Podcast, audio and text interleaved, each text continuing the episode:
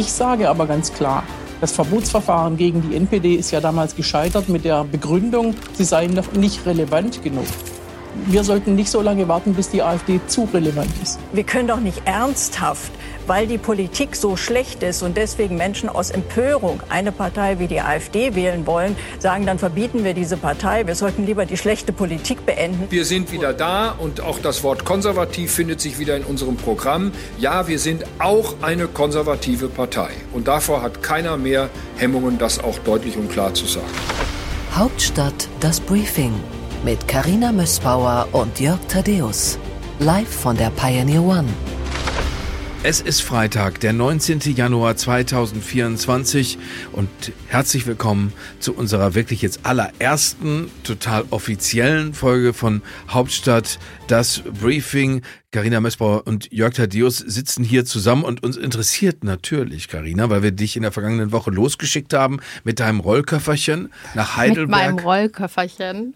Ich frage mich immer, wie du verreist mit so einem 100 Liter Pfadfinder-Rucksack. Gut, dass du fragst, weil ich habe äh, durch einen Mann, der, der 250 Nächte im Jahr im Hotel verbringt, habe ich mir die Absolution geholt, dass man nämlich, je mehr man verreist, desto mehr mitnimmt. Weil Leute ja immer sagen, ja, ich bin ein so toller Reisender und ich habe nur so ein Täschchen. Oder ich habe das mal von dem ehemaligen äh, Bundesumweltminister Klaus Töpfer gehört, da darf in seiner Entourage niemand im Flugzeug Gepäck aufgeben sonst dürfen die nicht mitfahren. Und das verstehe ich überhaupt nicht, weil man muss zum Beispiel auch sein Kopfkissen mitnehmen, Carina. Also das ist eine, das ist eine wichtige Sache. Damit der Kopf damit es einfach im richtigen Winkel. Damit selbst in so einem ganz fiesen Hotel ist ein bisschen zu Hause. Ich verreise nicht mit Kissen. Weil du schon wusstest, bei der CDU ist es sowieso nicht gemütlich. Da muss ich auch mein Kissen gar nicht mitnehmen. Ich muss sagen, was schlimmer war diesmal, und das hätte ich auch mit Kofferinhalt nicht beeinflussen können, war, dass das Hotel keine funktionierende Heizung hatte beziehungsweise zumindest nicht im dritten Stock. Ich hatte angerufen, was denn da ist. Ich habe die Heizung hochgedreht, aber irgendwie kommt hier nichts an und dann war die Antwort, also die haben das auch ganz offen zugegeben. Ja, also wenn Sie, na, wenn Sie ein halbwegs warmes Zimmer haben wollen, dann müssen Sie in den ersten Stock umziehen, ja, denn da kommt die noch so ein bisschen an. Das hat die CDU ja ganz toll gemacht. Das war nämlich eigentlich der, der heimliche Untertitel der Heidelberger Erklärung des CDU-Vorstands, Stalingrad neu denken. Also wenn ich so ein windiger Pressesprecher der CDU wäre, würde ich einfach sagen, ja, natürlich, Leute, auch wir haben mitbekommen, es gibt einen Klimawandel, die Erde erwärmt sich und da müssen wir alle beim Heizen sparen. Das ist aber nicht das Ziel dieser ganzen Unternehmung gewesen, sondern es gibt die Heidelberger Erklärung, wir haben darüber gesprochen, Karina. Was war da tatsächlich los? Das Ereignis der Woche tatsächlich los war, es gab ja die Grundlage dieses Grundsatzprogramm, an dem die CDU nun seit zwei Jahren gearbeitet hat. Also im Grunde genommen kann man sagen, es ist so eine konservative Neufindung der CDU, zurück zu den konservativen Wurzeln. Man will ein klares Profil haben bei der Migrationspolitik, Stichwort Drittstaatenabkommen. Ähm, beim Bürgergeld will man wieder ran, das will man eigentlich wieder rückabwickeln. Und dann gab es zwei Passagen, über die sehr lange diskutiert wurde. Die können wir jetzt vielleicht mal hier hervorheben. Das ist eine zum Thema Atom. Atom muss eine Option bleiben. Da gibt es in der CDU die Fraktion der Energie-Klimapolitiker, die sagen, senden wir damit nicht das falsche Signal. Kurzfristig ist Atom keine Lösung, denn der Weiterbetrieb ist unrealistisch, bis so ein Atomkraftwerk gebaut ist. Vergehen auch Jahre, von daher müssen wir jetzt erstmal auf andere Energiequellen setzen. Der andere Satz, der nach wie vor umstritten ist, würde ich sagen, oder bestimmt beim Parteitag im Mai, wo dieses Grundsatzprogramm beschlossen werden soll, nochmal dis Diskussionen hervorrufen wird, ist der Satz, Muslime, die unsere Werte teilen, gehören zu Deutschland. Und da gibt es die eine Fraktion, die sagt, wir müssen damit einfach klar mal benennen, dass wir ein Problem auch in Deutschland haben mit Islamismus, mit Terror aus politischem Islam heraus. Und die anderen, die sagen, na ja, aber ist das nicht möglicherweise eine etwas äh, fehlleitende Formulierung, weil sie implizieren könnte, dass Muslime nur unter Vorbehalt zu Deutschland gehören. So, das ist ungefähr so die Trennlinie, wo man sehr lange drüber diskutiert hat. Am Ende haben es beide Passagen in dieses Programm geschafft. Aber alles in allem ist das auf jeden Fall so eine konservative Häutung der CDU gewesen. Aber das ist genau das, was ich nicht verstanden habe. Wir haben äh, das vorhin schon anklingen gehört. Friedrich Merz mit Carsten Linnemann bei der Pressekonferenz anschließend an die Heidelberger Erklärung anschließend. Dann sagt Friedrich Merz etwas über konservativ sein, was so verschwiemelt ist. Das ist so schüchtern, so, so eingeschüchtert schon als sei das was, wofür man, wofür er sich eigentlich schämt. Aber jetzt traut er sich doch das Wort konservativ zu sagen. Und dann kommt natürlich dahinter die riesengroße Frage, die wir heute hier beide auch sicherlich nicht in Gänze beantworten können, die die aber auch nicht beantwortet haben. Was ist denn konservativ? Was soll denn das bitte schön sein? Ich erinnere mich an den Kommentar, den Leitartikel von Kurt Kister, der gesagt hat, Friedrich Merz inszeniert sich gewissermaßen als äh, Vorsitzender einer Zurückdrehpartei. Weil Atomkraft im Ernst, das ist jetzt die Zukunftstechnologie oder was, was, was soll daran konservativ sein?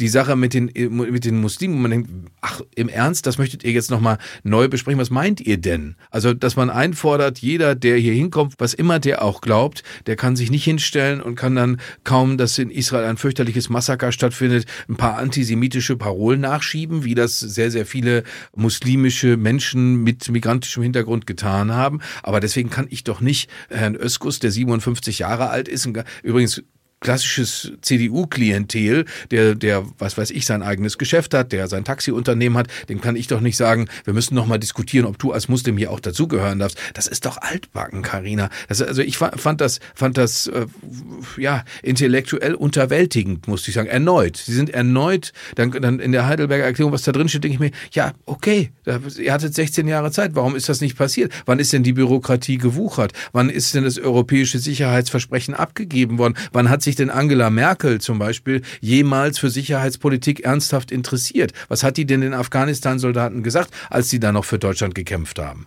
In der Tat, diese 16 Jahre hängen denen ja immer noch nach. Aber ich muss sagen, fairerweise muss man jetzt auch sagen, es ist eine neue Zeit, es ist eine neue Ära. Merkel ist in Rente. Nun hat Merz übernommen und man muss ihm schon auch mal irgendwie zugestehen, dass er die Partei irgendwie neu aufstellt und mit neuen Punkten kommt. Und Interessant ist auch so eine neue Fehlerkultur in der Union generell feststellbar. Also man hört jetzt immer häufiger auch, wir haben Fehler gemacht in der Energiepolitik, in der Migrationspolitik etc. pp. Also man benennt das schon, weil man sieht, dass man sich ein Stück weit von diesen 16 Jahren lösen muss. Zum Thema konservativ würde ich sagen, gibt es auf jeden Fall Punkte, die klassisch im klassischen Sinne konservativ sind, die man jetzt wieder stärker betont und ins Schaufenster rückt. Also in der Sicherheitspolitik, innere Sicherheit, äußere Sicherheit. Dazu gehört ja auch Migration, dass man eben sagt, wir müssen stärker auf diesen Aspekt steuern und ordnen gehen und weniger das einfach so laufen lassen und sagen, Willkommenskultur, wir schaffen das schon irgendwie. Das ist klassisch konservativ, aber es ist auf jeden Fall März erfolgt nun, dass er diese Partei wirklich so geeint hat und es geschafft hat, so ein neues Programm zu erstellen und die wirklich, also trotz der kleineren Diskrepanzen, die es eben noch gibt, bei einzelnen Passagen so mitzunehmen. Das muss man sagen, ist sein Verdienst. Als er die Partei übernommen hat, war die sehr gespalten in Merkel-Lager und doch eher Konservative, die sich nach einer alten Zeit sehnten und dass die nun doch mit ziemlich deutlicher Mehrheit, es wurde einstimmig beschlossen, hinter ihm stehen, das war damals noch nicht zu erwarten. aber, aber Carina, es tut mir leid. Zum einen billige ich einem Mann, der so alt ist, wie Friedrich Merz alt ist, dem billige ich nicht noch unzählige weitere Fehler zu. Weil der, der, der wenn du sagst Fehlerkultur, der hat viel, viel Zeit gehabt und die hat er Fehlerkultur ja bezogen auf die Merkel-Ära. Ja, aber er hat viel Zeit gehabt, über Politik nachzudenken. Er hätte sich, er, er hat sich immer feiern lassen als der konservative Hoffnungsträger. Dann hat er eine nach der anderen Bewerbungsrede bei Parteitagen versemmelt. Ein Politikberater, den ich traf, sagte mir, wann hat Merz eigentlich tatsächlich mal geliefert? Wann hat denn der das entscheidende Tor geschossen, wenn es drauf ankam. Eigentlich nicht so oft. Dann verbaselt er jetzt einen Talkshow-Auftritt nach dem nächsten. Nehmen wir an, ich wäre in, in der Wolle konservativ und würde sagen, wow, die CDU, mal gucken, was sie mir für ein Angebot zu machen hat. Und dann sehe ich diese Talkshow-Auftritte und sage, okay, das setzt du dich dahin und, und wirst viel provinzieller, viel, viel sauerländischer, als du eigentlich bist, Friedrich Merz, und baselst damit mit irgendwelchen Beispielen durch die Gegend, das Zahnarztbeispiel. Es ist alles so unausgegoren, wo ich mir denke, ja gut, das, dann kann ich mich da auch wirklich selber hinsetzen und, und werde werd das dann rauspusten. Nimm ein Interview jetzt vor zwei Tagen mit Joschka Fischer, der natürlich sich heute als Elder Statesman locker hinsetzen kann, aber zum Beispiel der wörtlich sagt, massive Aufrüstung brauchen wir. Hat das die CDU in ihrem Bauplan? Denn wenn sie die Regierung übernehmen wollen, müssen sie sagen, woher sie die 10 Milliarden mehr kriegen, um das 2-Prozent-Ziel zu erreichen. Das müssten sie sagen können. Die Antwort wäre dann, die hört man eben auch im Hintergrund, naja, wir müssen halt dann an andere Ausgaben ran, weil die Schuldenbremse wollen sie ja auch einhalten. Wir müssen dann halt beispielsweise beim Sozialetat mehr sparen. Aber in der Tat sprichst du ja einen wunden Punkt an, den es gibt, nämlich ist Merz der richtige Kandidat. Also er ist ja so ein Stück weit eine Loose Cannon. Sobald der vor einer Kamera steht und keiner mehr eine Kontrolle über ihn hat, ist es immer etwas schwer einzuschätzen, wie sich das Ganze so entwickelt, weil er teilweise auch ohne Notdebatten aufmacht. Also er wird noch nicht mal drauf angesprochen, aber, aber ähm, er legt sich selbst so ein Fettnäpfchen, wie jetzt beispielsweise im Sommer bei dieser AfD-Brandmauer-Debatte. und das ist was, was ihn bis heute verfolgt und was sogar seine Fans in den eigenen Reihen sehen als Gefahr, als Risiko für einen möglichen Wahlkampf. Du guckst es dir nüchtern an und du denkst, Friedrich Merz, wie gesagt, um Gottes Willen, ich will jetzt nicht auch da einstimmen und dann noch irgendwie da irgendwelche Witzchen und Mätzchen über diesen Mann machen. Das Sauerland ist, wie wir wissen, eine sehr potente Region. Wenn ganz Deutschland so wäre wie das Sauerland, 150 Hidden Champions im südlichen Westfalen, wären wir schon einen Schritt weiter. Also das, um Gottes Willen, 79 Prozent Frauenerwerbsquote im Sauerland, das gibt es auch gar nicht so oft in Deutschland. Also das ist alles vergleichsweise Weise fortschrittlich. Nur denke ich immer die ganze Zeit, Herr Merz, du könntest doch von außen ein wunderbarer Beobachter sein, aber wenn man sich überlegt, die müssten übernehmen, so wie du es gerade gesagt hast, die müssten jetzt wirklich übernehmen, dann denke ich mir echt, und würde euch dann irgendwas anders gehen, als meinetwegen bei der SPD, die so lange in Regierungsverantwortung war, auch wenn sich da heute keiner mehr dran erinnert, dass es die große Koalition mal gab, würde es euch anders gehen als denen? Hättet ihr plötzlich Persönlichkeiten da, wo ich sagen würde, oh ja, den glaube ich, den glaube ich, dass sie uns nach vorne in eine neue Zeit führen. Wo sind die denn? Also ich würde mal sagen, es gibt auf jeden Fall genug Nachwuchspotenzial in der Union. Natürlich sind die jetzt nicht so sichtbar, weil du in der Opposition auch nicht so viele Posten hast, auf denen du medial wirksam Charaktere aufbauen kannst. Aber es gibt natürlich die Fachpolitiker in den Einzelbereichen. Ich will die jetzt gar nicht alle namentlich aufzählen. Die Frage ist ja eher, wie kommen wir hin, dass wir wieder in Regierungsverantwortung sind? Und wer ist da der richtige Kandidat? Und das ist natürlich schon nach wie vor so die Gretchenfrage, die Frage, die die Partei wirklich seit Monaten schon verfolgt und auch sicherlich verfolgen wird, bis sie dann mal geklärt ist. Und was ich jetzt beispielsweise höre, ist, dass Merz schon einerseits etwas gefestigter ist, weil er einfach die Partei eben inhaltlich geschlossen hat und auf jeden Fall nach 17 Jahren ist es jetzt, glaube ich, wieder ein Grundsatzprogramm auf den Weg gebracht hat. Also sowas passiert ja auch nicht jährlich. Das ist auf jeden Fall eine Kraftanstrengung. Aber also einerseits sagen die Leute, der Einzige, der ihm noch im Weg stehen kann, ist er selbst. Und wenn er jetzt nicht noch irgendwie groß Umfug treibt und irgendwie eine Omi verprügelt oder, oder, oder Drogen, nein, nein, mit wird, Drogen erwischt wird, dann wird er es. Auf der anderen Seite ist das einfach noch ein sehr langer Zeitraum, bis zu den Europawahlen bis zu den Landtagswahlen. Man hat ja auch immer noch nicht so eine abschließende Antwort darauf, wann denn jetzt die Frage geklärt sein soll und wann auch eine Proklamation dann auch äh, stattfinden soll. Und was ich interessant finde in dem Zusammenhang ist, wir müssen da auf jeden Fall die Landeschefs beobachten, also die MPs oder die CDU-Landeschefs. Denn da hat er nicht die größte Hausmacht, März meine ich jetzt, und die wollen ja ein Wörtchen mitreden. Einige haben das auch schon angekündigt, Rhein und Wüst haben auch schon offen gesagt, sie wollen da auf jeden Fall mitsprechen. Dann gibt es gleichzeitig Söder und Merz, die sagen, sie setzen sich dann irgendwann mal zusammen bei irgendeinem Frühstück in Wolfratshausen oder wo auch immer und klären das. Da ist auch noch nicht so richtig Einigkeit über den Weg, wer und in welchem, in welcher Form, in welchem Gremium diese Entscheidung dann eigentlich fallen soll. Du wirst zum Glück gleich mit einem der Länderchefs äh, reden, und zwar mit einem Mann, der da wirklich alles getan hat, um zum Beispiel, weil Brandmauer ist dann so ein Lieblingsmedienbegriff, da reiben sich da alle dran, du denkst dir, was, was soll das eigentlich ganz genau bedeuten? Der Mann, mit dem du äh, sprechen wirst, Rainer Haseloff, ist die personifizierte Brandmauer, weil er hätte nach zwei Amtszeiten abtreten können, hat er nicht gemacht, weil er sagt, ich will die AfD hier nicht reüssieren lassen. Und da sind wir aber genau bei einem entscheidenden Punkt, Karina. Nehmen wir mal Begriff wie Anstand. Anstand ist für meine Begriffe ein vernünftiger, angenehmer, konservativer Begriff. Bei so, wenn ich mich erinnere an Journalisten-Settings, an, an, an Journalisten-Abendessen, wenn man da Anstand anbringt, kann man sich leicht mit lächerlich machen und daran erkennt man schon, aha, es könnte also ein konservativer Begriff sein. Warum macht Merz das, was er tut, kündigt vollmundig an, zusammen mit Linnemann bei der Pressekonferenz zur Heidelberger Erklärung, man würde jetzt die AfD härter äh, inhaltlich rannehmen.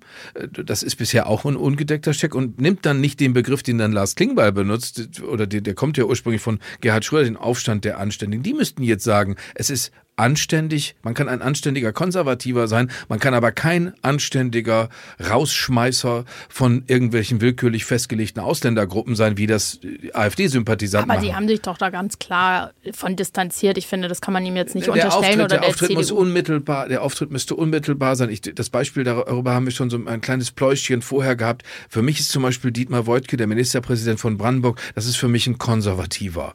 Und der ist auf dem Bauernhof groß geworden, der ist Diplom Agraringenieur, der war natürlich als Ministerpräsident, der er ist, dann bei einer, bei einer Bauerndemo, da ist ein, steht, stehen dann die Leute in ihren orangefarbenen Protestwesten und ein Mann trägt eine AfD-Mütze. Dann geht Wojtke hin und sagt, du hast die falsche Mütze auf.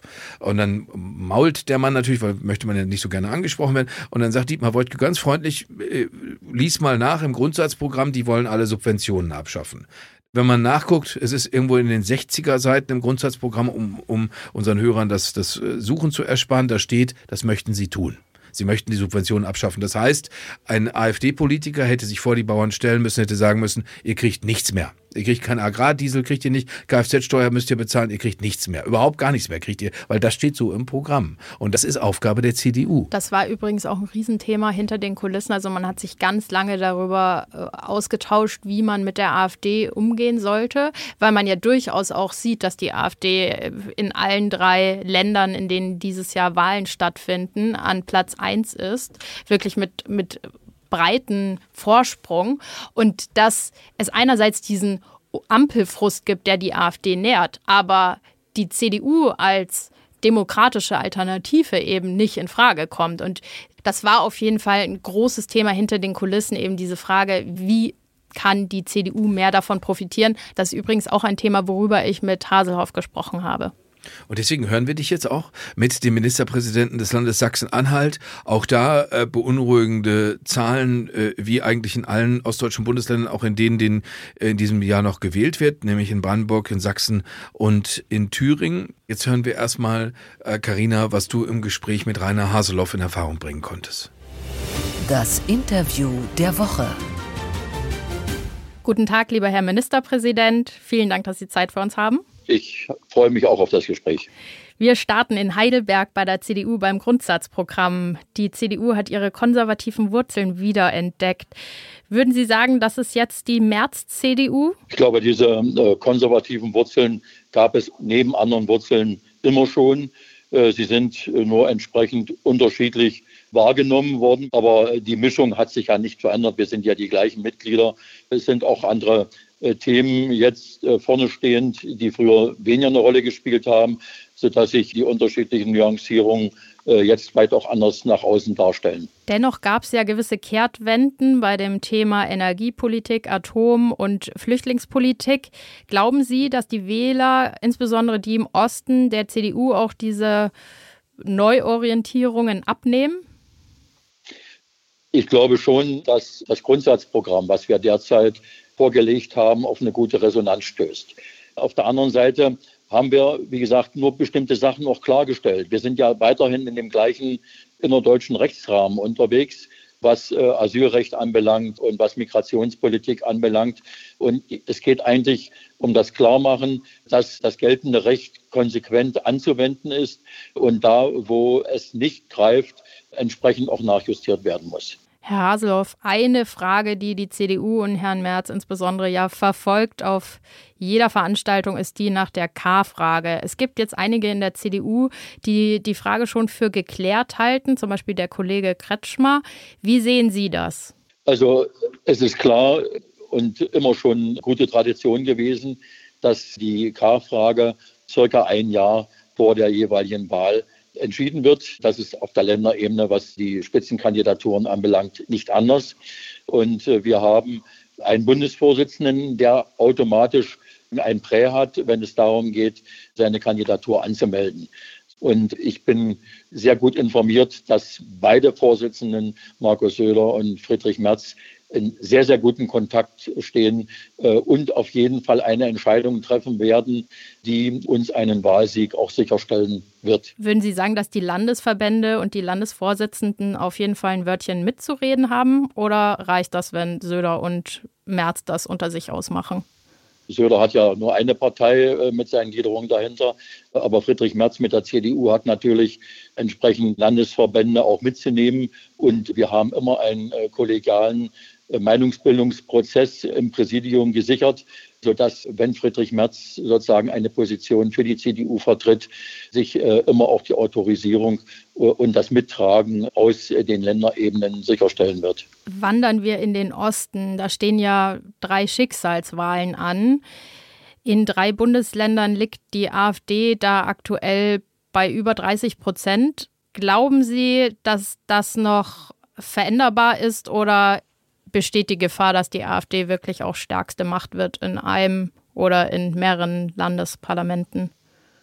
Ja, das wird in Berlin entschieden, weil ein Großteil der Wähler, die sich jetzt bei den demoskopischen Analysen äh, hinter der AfD in Anführungsstrichen scharen, nicht klassische AfD-Wähler sind oder Rechter sind, sondern sie bringen ihre Frustration zum Ausdruck und marschieren direkt sozusagen, in Teilen kann man das auch beobachten, richtig zahlenmäßig äh, vom, von links nach rechts. Jetzt haben Sie die Schwächen der Ampel angesprochen. Meine Frage an Sie wäre, warum schafft es denn die CDU nicht stärker von diesem Frust, äh, ich will gar nicht sagen profitieren, aber diesen umzulenken und eben sich als Gegenmodell zur Ampel zu präsentieren und diesen unglaublichen Zustrom zur AfD einzudämmen?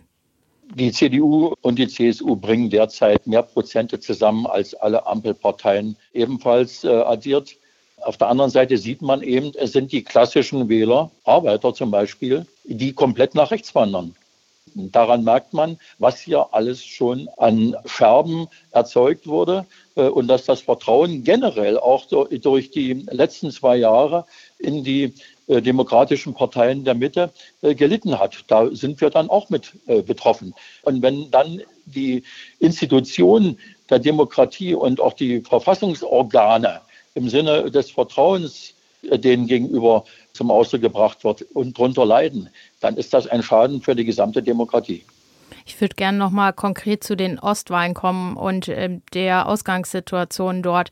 Wenn sich das jetzt in Wahlergebnissen materialisieren sollte, was hätte denn eine AfD als stärkste Kraft auch an Konsequenzen für den Parlamentsbetrieb? Stichwort jetzt beispielsweise Landtagspräsident. Ich glaube, da sind die Zeichen auch eindeutig gestellt. Wir haben, obwohl es formal möglich wäre, bis heute nach fast zweieinhalb Jahren Legislaturperiode keinen Vizepräsidenten des Landtages aus der AfD gewählt. In jeder Sitzung, jeden Monat wird ein Kandidat von denen präsentiert und nicht gewählt. Also die demokratische Mehrheit ist schon noch da und die ist auch in der Lage, alle Möglichkeiten, die die Demokratie bietet, ganz legitim auch zur Anwendung zu bringen, um Extremismen zu vermeiden. Das Problem ist nur, es darf nicht so weitergehen wie bisher, dass in jeder Woche neue demoskopische Ergebnisse kommen, wo wieder ein Prozentpunkt bei denen zusätzlich gelandet ist. Wir sind nicht das Problem. Die Ampelparteien verlieren die Prozente, die automatisch eins zu eins bei der AfD draufkommen. Also kann die CDU das nur bedingt lösen sondern die Ampel muss ihre Politik ändern. Jetzt führt die AfD mit einem Vorsprung von ja so um die 13 Prozentpunkte in allen Ländern. Halten Sie den für einholbar? Den halte ich für einholbar, indem man erstmal auch in den Ländern versucht klarzumachen, dass wir auch Landesthemen haben, die wir verantworten wollen und wo wir auch äh, Angebote machen müssen, dass wir es etwas abkoppeln vom Bund. Aber es gab noch nie so eine Verantwortung, äh, eine veränderte Politik in Berlin zu machen, wenn man verhindern will, dass große Teile der Bundesrepublik Deutschland einen Rechtsruck erleben. Es muss klare Signale geben. Die Proteste der Bauern müssen weg von der Straße in das Bundeskanzleramt. Das ist meine Forderung. Ich halte momentan die Strategie der Dreier verantwortlichen Bundeskanzler Herr Habeck und äh, Herr Lindner für sehr negativ und wenig problemlösend. Und deswegen mahne ich einen anderen Kommunikations- und Gesprächsstil an. Wir müssen miteinander reden, sonst kriegen wir das nicht äh, von der Straße runter und das wird ja dann immer größer. Andere Branchen melden sich genauso. Es muss so schnell wie möglich eingegrenzt äh, werden, dieses Thema, und gelöst werden, auch indem man bestimmte Sachen korrigiert. Vielen Dank, Herr Haselhoff, für dieses Gespräch. Bitte schön.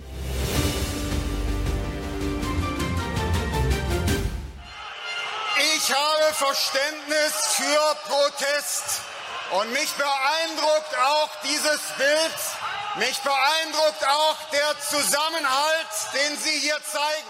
Ja, Mensch, das war auch ein Riesenthema diese Woche, oder? Die Bauernproteste und insbesondere dieser doch etwas denkwürdige Moment und Auftritt von Christian Lindner. Also einmal vorweg das Positive. Man muss ja auf jeden Fall gutieren, dass er sich da hinstellt, wohl wissend, dass ihn diese Wut erwartet. Wenn ich, ich hätte sein Berater sein dürfen, ich sagen, Christian, das mach nicht, tu nicht so, als wärst du ein verkappter Bauer, sage nicht, dass du in Wermelskirchen da in der Nähe von Wald und Wiese gewohnt hast und deswegen weißt, wie es diesen Bauern geht. Das ist, das ist, glaube ich, nicht gut. Da ist man weit äh, jenseits jeder Glaubwürdigkeit. Ja, es hat schon ehrlicherweise auch fast ein bisschen wehgetan beim Zugucken, wie er so versuchte, eine Rakete nach der anderen zu zünden und es ging einfach nach hinten los. Das was er da probiert hat, also dieses seltsame Manöver, sich so anzubiedern, nachdem er ja gerade in diesem kleinen Triumvirat diese Entscheidung mitgetroffen hat. Er hätte sie ja damals schon verhindern können, wenn er so ein großes Herz für Bauern hat. Warum hat man dann eben äh, gerade im agrarpolitischen Bereich so hohe Belastungen beschlossen zugunsten anderer Dinge, die man auch hätte verhindern können oder wo man hätte sparen können? Alleine diese Diskrepanz zu seinem eigentlichen Lebensstil, Porsche, Sylt. Also das, das hatte ich schon wieder vergessen. Da war er nicht gut beraten, wenn er sich überhaupt Rat davor gesucht hat. Und es gab jetzt gestern erst wieder eine Nachricht, dass beim Bundesrat 670.000 Euro gespart werden sollen für Besuchergruppen. Genau dieser Etat, aber gleichzeitig beim Presseamt für die eigene Ampel-PR sozusagen draufgeschlagen wird. Also es ist einfach nicht konsistent in der Argumentation und. Wobei das, das Ding ist, was mich daran gewundert hat, ist, es gibt ja diesen Empörungsgestus. Also Christian Lindner kann eigentlich machen, was er will. Er erntet immer äh, Empörung in den sozialen Netzwerken. Ich habe jetzt aber gar nicht verstanden, worüber empören die sich denn jetzt so alle, weil was Christian Lindner gemacht hat, war mehr wie so ein öffentliches Ritzen. Also er hat er hat ja vorgeführt, okay, äh, wenn ich vor so einer Gruppe stehe, dann fällt mir gar nicht so richtig ein, was ich Dinge sagen soll. Ich kämpfe zwar, aber ich äh, kämpfe von Anfang an auf verlorenen Posten. Wieder, wenn ich ich sein Berater wäre, hätte ich gesagt, auf Christian, geh da jetzt raus und nimm nur den letzten Teil deiner Rede. Sage ihnen, was du ihnen sagen musst. Wir geben euch das Geld nicht, was ihr wollt. Und sage ihnen dann, was du ihnen aber anzubieten hast. Nämlich, wir müssen gemeinsame Sache machen. Aber äh, bleiben wir beim Sparen, Karina, du hast es gerade angesprochen, sparen, es müsste gespart werden. Wo könnte gespart werden? Wo können die Leute, die du angesprochen hast, wo könnte die Regierung selber, wo könnte der Staat äh, selber sparen? Und da kommt jetzt äh, ein Mann ins Spiel, der uns mit einem Zwischenruf weiterhilft nämlich Hans-Ulrich Jörges, langjähriger politischer Beobachter, also langjährig, das sind bei ihm Jahrzehnte. Er war Mitglied der Chefredaktion des Stern, er hat das Hauptstadtbüro des Stern geleitet. Ich kann jetzt nicht alles aufzählen, was Hans-Ulrich Jörges schon alles Verdienstvolles gemacht hat. Er ist jetzt auch Schriftsteller. Äh, wir nennen, äh, damit Leute da mal einen Blick drauf werfen, seinen äh, Titel Abaddon, Schritt zum Abgrund, Stille Invasion, das sind Romantitel von Hans-Ulrich Jörges und der ist jetzt für uns da. Hallo, Herr Jörges. Guten Morgen, ich freue mich sehr dabei zu sein. Guten Morgen, wir freuen uns auf Sie. Ich beobachte ja Pioneer schon sehr lange, schätze das Format sehr und dass ich nun da selber zu beitragen kann, finde ich großartig. Aber Sie werden Sie werden es auch zum Glück nicht müde. Das ist ja auch das Tolle. Wir haben natürlich eine Frage für Sie vorbereitet, die gar nicht so einfach eigentlich zu beantworten ist, wie Karina vorhin schon rausgearbeitet hat. Karina, unsere Frage an Herrn Jörges. Die Regierung hat monatelang dran getüftelt. Wir brauchen dringend Sparvorschläge. Wenn nicht die Bauern, wer sonst könnte denn für die Ampel eigentlich zur Ader gelassen werden? Der Zwischenruf mit Hans-Ulrich Jörges. Ja, das finde ich eine ziemlich skandalöse Frage. Äh, von der Regierung aus betrachtet, meine ich. Also Christian Lindner, der Finanzminister, hat ja gesagt, alle müssen einen Beitrag leisten. Alle. Allein den Bauern wollte die Regierung eine knappe Milliarde aus den Taschen ziehen. Einer aber leistet keinen Beitrag, gar keinen. Der Staat. Im Gegenteil, er badet warm im Steuergeld, wie er schon immer warm gebadet hat. Drei Beispiele will ich nennen. Olaf Scholz will sein Kanzleramt erweitern. Für 800 Millionen Stand heute soll die Bürofläche der schon jetzt größten Regierungszentrale der Welt verdoppelt werden. Am Ende wird es wohl mehr als eine Milliarde kosten. Das entspricht etwa dem Betrag, den die Regierung den Bauern abnehmen wollte. Unnötig, wenn der Anbau ins Kanzleramt um, sagen wir, fünf Jahre geschoben oder überhaupt gestrichen würde. Schaden? Keiner. Zweites Beispiel, das finde ich noch skandalöser, ehrlich gesagt. Der Bundespräsident will seinen Amtssitz sanieren lassen, komplett. Schloss Bellevue, das daneben liegende große Verwaltungsgebäude, das Sicherheitshaus an der Einfahrt und den gesamten Park mit jedem Baum und jedem Strauch. Das aber soll nicht in Etappen passieren, sondern gleichzeitig. Frank-Walter Steinmeier, der den Deutschen so gerne ins Gewissen redet, will daher mit all seinen Leuten für fünf Jahre umziehen in ein neues Gebäude, das in der Nähe speziell dafür errichtet wird. Kostenpunkt 205 Millionen Euro, Stand heute.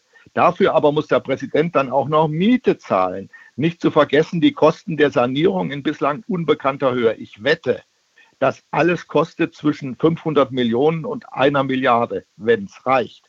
Warum bitte, frage ich mich, wird der Neubau nicht gespart und das Präsidialamt Stück für Stück saniert? Jede Firma würde es so machen.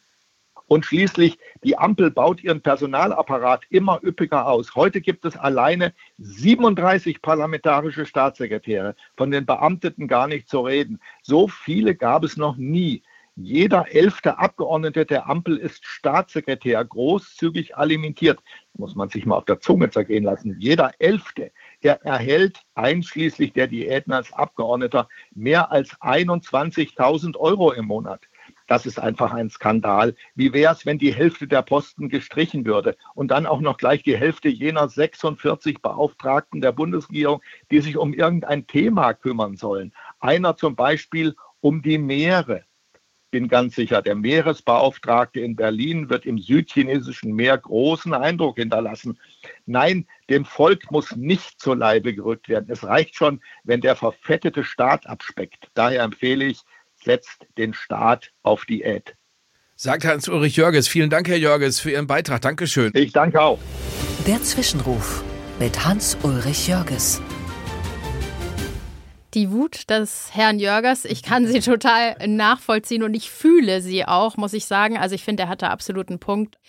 Wie Herr Jörges gerade sagte, also diese ganzen Beauftragten, da fragt man sich ja schon teilweise auch, welchen Zweck erfüllen die. Also es gibt beispielsweise einen Beauftragten für Tierwohl, Tierschutz. Gleichzeitig gibt es aber im Ernährungsministerium genauso eine Unterabteilung. Ich habe da mal nachgefragt, was ist eigentlich der Unterschied und wo sind originär die die Verantwortung oder die Aufgaben der Unterabteilung beziehungsweise des Beauftragten, das können die noch nicht mal selbst beantworten. Also da gibt es wirklich eine Menge Potenzial, um auch an sich selbst einmal anzusetzen und zu sparen. Und ich glaube, in Zeiten wie diesen, wenn sie eben schon so ausnahmslos krisenbehaftet sind, dann muss der Staat da einfach mit gutem Beispiel vorangehen. Das ist einfach auch symbolisch wichtig. Ja, aber wo wir bei den Symbolen sind, ich finde auch, dass wir das Beauftragtenwesen, ich habe mir zwischendurch schon aus ganz egoistischen Motiven überlegt, Mensch, für was könnte ich denn vielleicht Beauftragter werden? Wen muss ich opportunistisch umschmeicheln, damit ich das auch werden kann? Irgendwas, irgendwas äh, tatsächlich dann die ganze Zeit in die Öffentlichkeit tragen. Übrigens glaube ich zum Beispiel,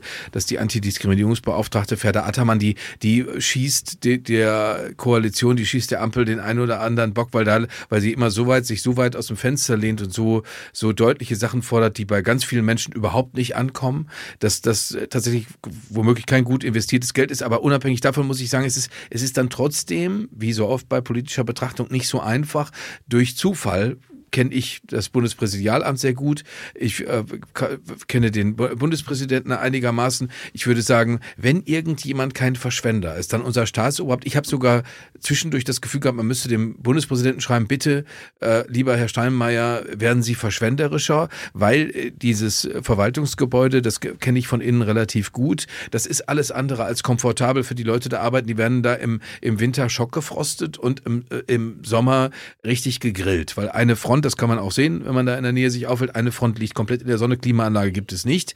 Und im Schloss Bellevue selber, da gibt es ganz viele Sachen, die, äh, wo man hoffen kann, dass sie nicht auffallen, wenn das Wachbataillon vor der Tür steht und ein Staatsgast zum Staatsbankett kommt, weil so, es hapert an so vielem. Und wir sind da von Prachtentfaltung weit entfernt. Und deswegen da jetzt noch zu raten, der müsste jetzt auch sparen, schwierig. In der Tat habe ich auch schon gehört, haben mir einige Abgeordnete oft erzählt, dass unsere Institutionen und die repräsentativen Gebäude eher schmucklos sind im Vergleich zu anderen Ländern, äh, Frankreich, wo alles glitzert, glänzt.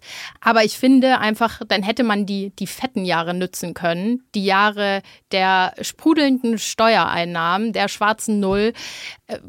Zeiten, in denen es uns gut ging, die muss man nützen, um Investitionen zu tätigen. Und ich finde dann auch, um Investitionen beispielsweise eben in solche Renovierungen, aber nicht jetzt, wenn man gleichzeitig das Signal aussendet, der Rest muss komplett den Gürtel enger schnallen. Das kürzeste Interview der Berliner Republik. Heute das kürzeste Interview der Republik mit Claudia Kade. Sie ist seit 2017 die Ressortchefin Politik bei der Welt, hat Journalistik und Volkswirtschaftslehre studiert, war beim ZDF, später bei der Financial Times Deutschland, ist aber vor allen Dingen deswegen in ganz Deutschland bekannt, weil ihre Expertise immer wieder in den großen politischen Talkshows der Republik gefragt ist. Claudia, wie schön, dass du Zeit für uns hast. Hallo Claudia. Hallo, Jörg. Du, du weißt, ne? Ich rufe dir jetzt nur Begriffe zu, entgegen meiner sonstigen operettenhaften Eigenart, viel zu wuchtig und verschnörkelt zu formulieren, darf ich nur immer ein Wort sagen. Ja. Und du darfst dann nur einen Satz sagen, das weißt du auch. Ja, aber einen langen. genau, genau. Ein langer Satz. Aber wenn du, wenn die Sätze zu lang werden, dann musst du, dann musst du aber sagen, wo das Komma kommt. Ne? Das musst du dann schon sagen. Okay, du bist bereit, Claudia, wir fangen an. Hier ist das erste, der erste Begriff, zu dem Claudia Kade von der Welt assoziiert. Klimageld. Ja, das Klimageld, das steht für mich gerade für den Versuch von Finanzminister Lindner, durch Verzögerung der Zahlung auf den St. Nimmerleinstag weitere Klimaschutzschritte ähm, wegen sozialer Härten eigentlich zu verunmöglichen und mit diesem durchsichtigen Manöver sogar die eigenen Leute gegen sich aufzubringen. Der nächste Begriff ist das Recht auf Homeoffice. Ja, also diese Forderung von Robert Habeck illustriert für mich eigentlich die sehr flache Lernkurve unseres Wirtschaftsministers und den ungebrochenen Ehrgeiz von ihm, sich eigentlich immer neue Regulierungen für die Unternehmen auszudenken.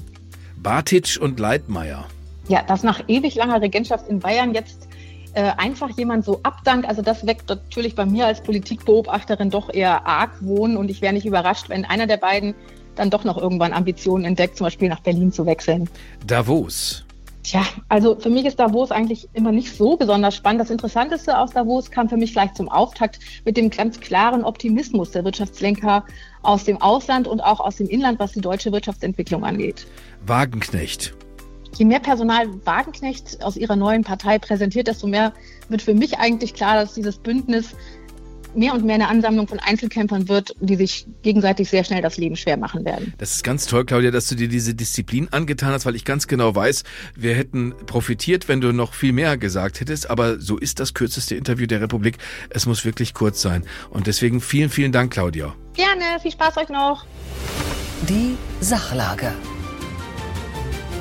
Ich halte von Parteiverboten persönlich sehr wenig. Das ist eine faschistische Partei, die mit demagogischen Mitteln versucht, so viel Wähler wie möglich zu machen, um dann ein faschistisches Regime in Deutschland zu errichten. Dagegen müssen wir vorgehen. Dass man dagegen ein Verbotsverfahren anstrengt, das dann über Jahre dauert und zum Gegenstand einer dauerhaften politischen Auseinandersetzung wird, davon halte ich wenig. Ich halte das für eine völlig gefährliche und auch äh, fatale Debatte. Das Bundesverfassungsgericht kann den politischen Parteien die Auseinandersetzung um die Wähler nicht ersparen.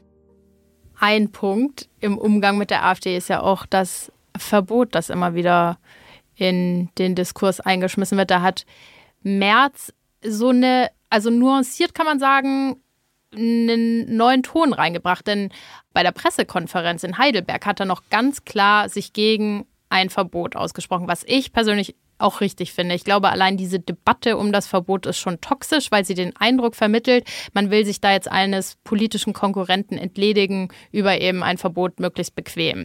Was kein Wunder ist, denn äh, natürlich ist es verführerisch. Die, die Formulierung heißt immer, man sollte nachdenken, man sollte prüfen. Dann kommt jemand wie Saskia Esken, die das äh, vorgetragen hat, Petra Kötting, die Sozialministerin in Sachsen, die hätte das besonders gern. Da ist die SPD im einstelligen Bereich. Äh, per Steinbrück, Kanzlerkandidat äh, der SPD, NRW, Ministerpräsident, Finanzminister bei Angela Merkel sagt, äh, wir können, oder hat das bei Sandra Maischberger gesagt, wir können die Unzufriedenheit nicht verbieten. Und das ist, glaube ich, der zentrale Punkt. Was würde denn passieren, dass, wenn ein AfD-Verbot erfolgreich wäre, das ist juristisch, wenn ich das richtig verstanden habe, heikel, ob das überhaupt funktionieren kann, weil zum Glück, zum Glück, zum Glück man in Deutschland Parteien nicht so einfach verbieten darf. Auch das muss man nämlich wirklich in Frage stellen, ob so ein Verfahren, und das dauert ja auch Jahre, am Ende wirklich wirklich diese Hürden überwinden könnte, wenn es nicht mal bei der NPD funktioniert hat.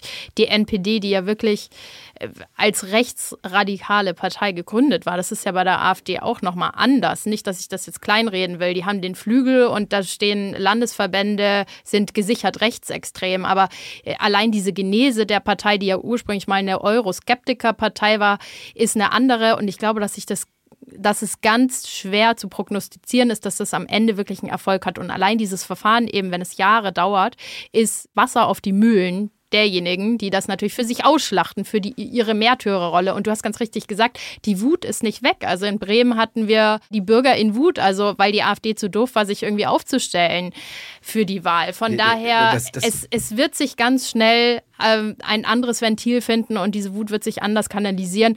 Es gibt nur eine Antwort.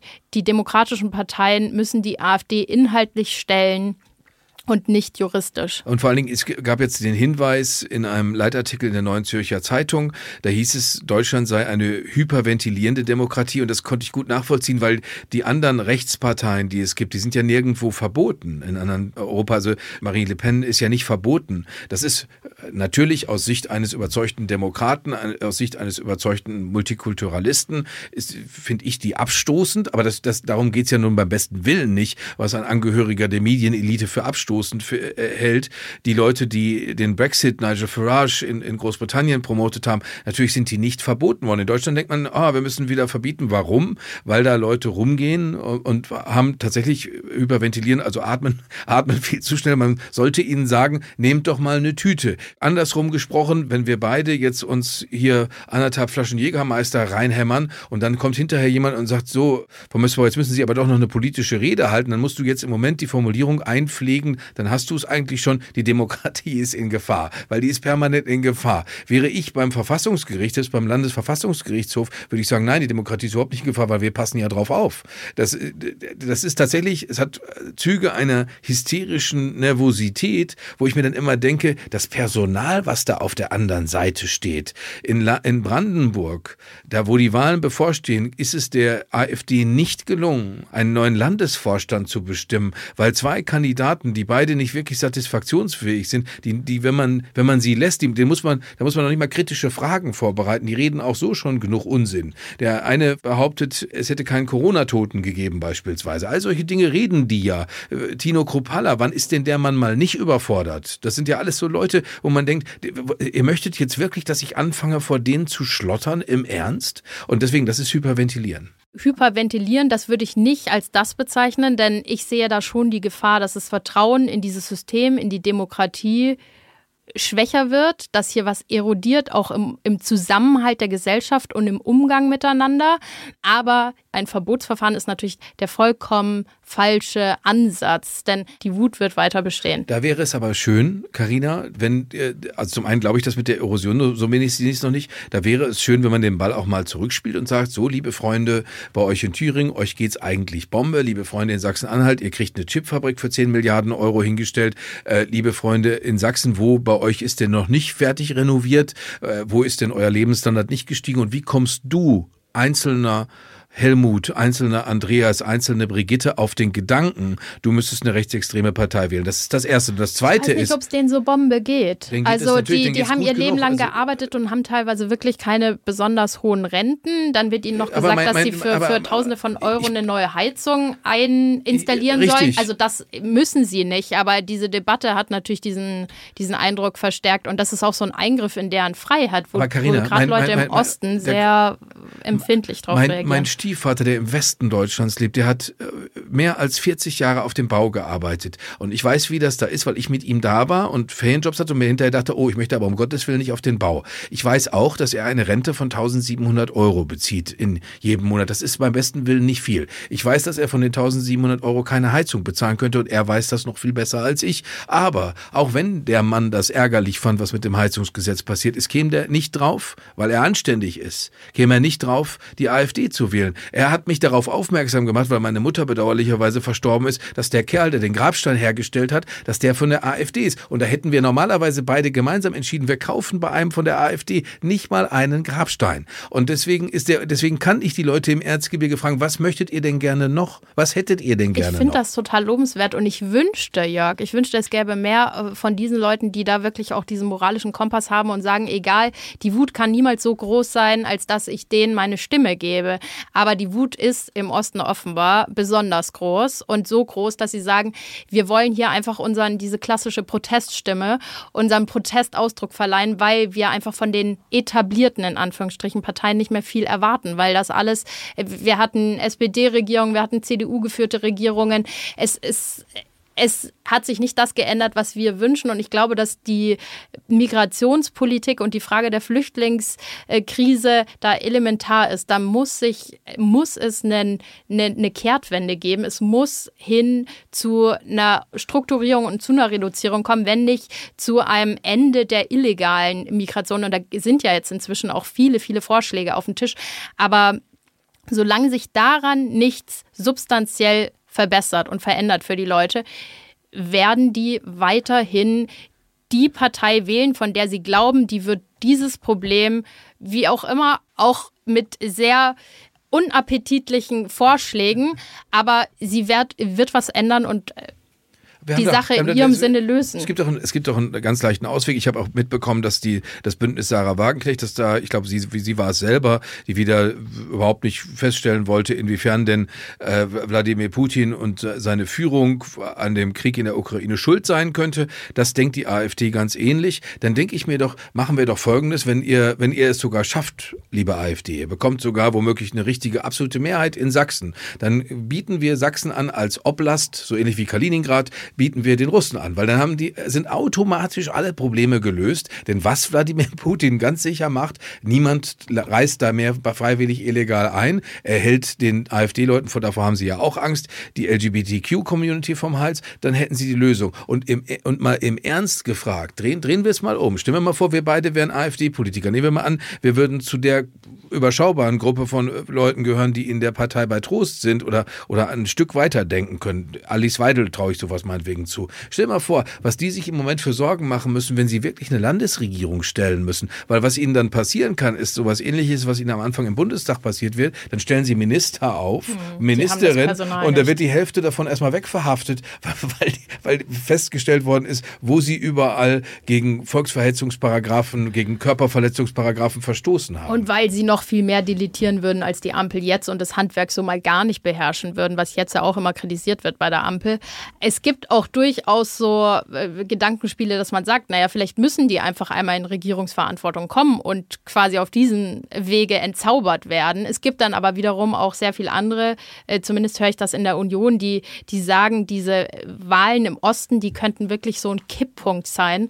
Und nach uns die Sinnflut. Also wenn es wirklich, äh, wenn es möglich oder wenn es die AfD schaffen sollte, in einem dieser äh, Länder die absolute Mehrheit möglicherweise zu gewinnen, weil Mehrheitsverhältnisse FDP, SPD, Grüne äh, fliegen raus, weil sie an der 5%-Hürde scheitern, dann könnten 40 Prozent oder knapp drunter sogar schon reichen für die absolute Mehrheit. Wenn das passiert, dann Gnade uns Gott, sagen einige, dann wollen wir die Bundestagswahl im darauffolgenden Jahr gar nicht erleben, weil das könnte so ein Dammbruch sein und es könnte diese Republik dann wirklich nachhaltig verändern. Und da weiß ich nicht, ob der Vorteil dieses Narrativs, dass die AfD sich möglicherweise in der Regierung auch entzaubern kann, das wert ist, das einmal miterleben zu müssen, dass sie es dann wirklich auch tut. Jetzt haben wir uns doch ziemlich, äh, ziemlich gezankt. Das heißt, ich bin auch erhitzt und deswegen muss ich jetzt, um es mit den großen Worten des äh, Nationalverteidigers Per Mertesacker zu sagen, in die Eistonne. auch wenn es draußen immer noch ganz schön kühl ist, das reicht ja dann eigentlich. Karina, es war ein großes Vergnügen. Vielen, vielen Dank. In der kommenden Woche haben wir noch viel mehr anzuhängen. Wir müssen uns um die internationale Lage kümmern im kommenden Jahr. Es gab die Taurus-Entscheidung im Bundestag in, in, in dieser Woche, die wir jetzt nicht mehr diskutieren können. Aber wir haben ganz viel zu besprechen. Du hast garantiert auch Sachen auf dem Zettel für kommende Woche, nehme ich mal an. Es ist viel, viel auf dem Plan. Die Lage ist unübersichtlich, aber ähm, es wird uns nicht langweilig. Und du hast es nicht gemerkt, dass das unsere Premiere war, oder? Du hast es nicht gespürt. Also du, du, das war einfach, als wäre es schon immer so gewesen. Als würden wir uns schon, schon immer kennen, Jörg. Dankeschön, Karina. Es hat Spaß gemacht. Ja. Euch allen eine wunderschöne Woche. Hauptstadt das Briefing mit Karina Mössbauer und Jörg Thaddeus. Live von der Pioneer One.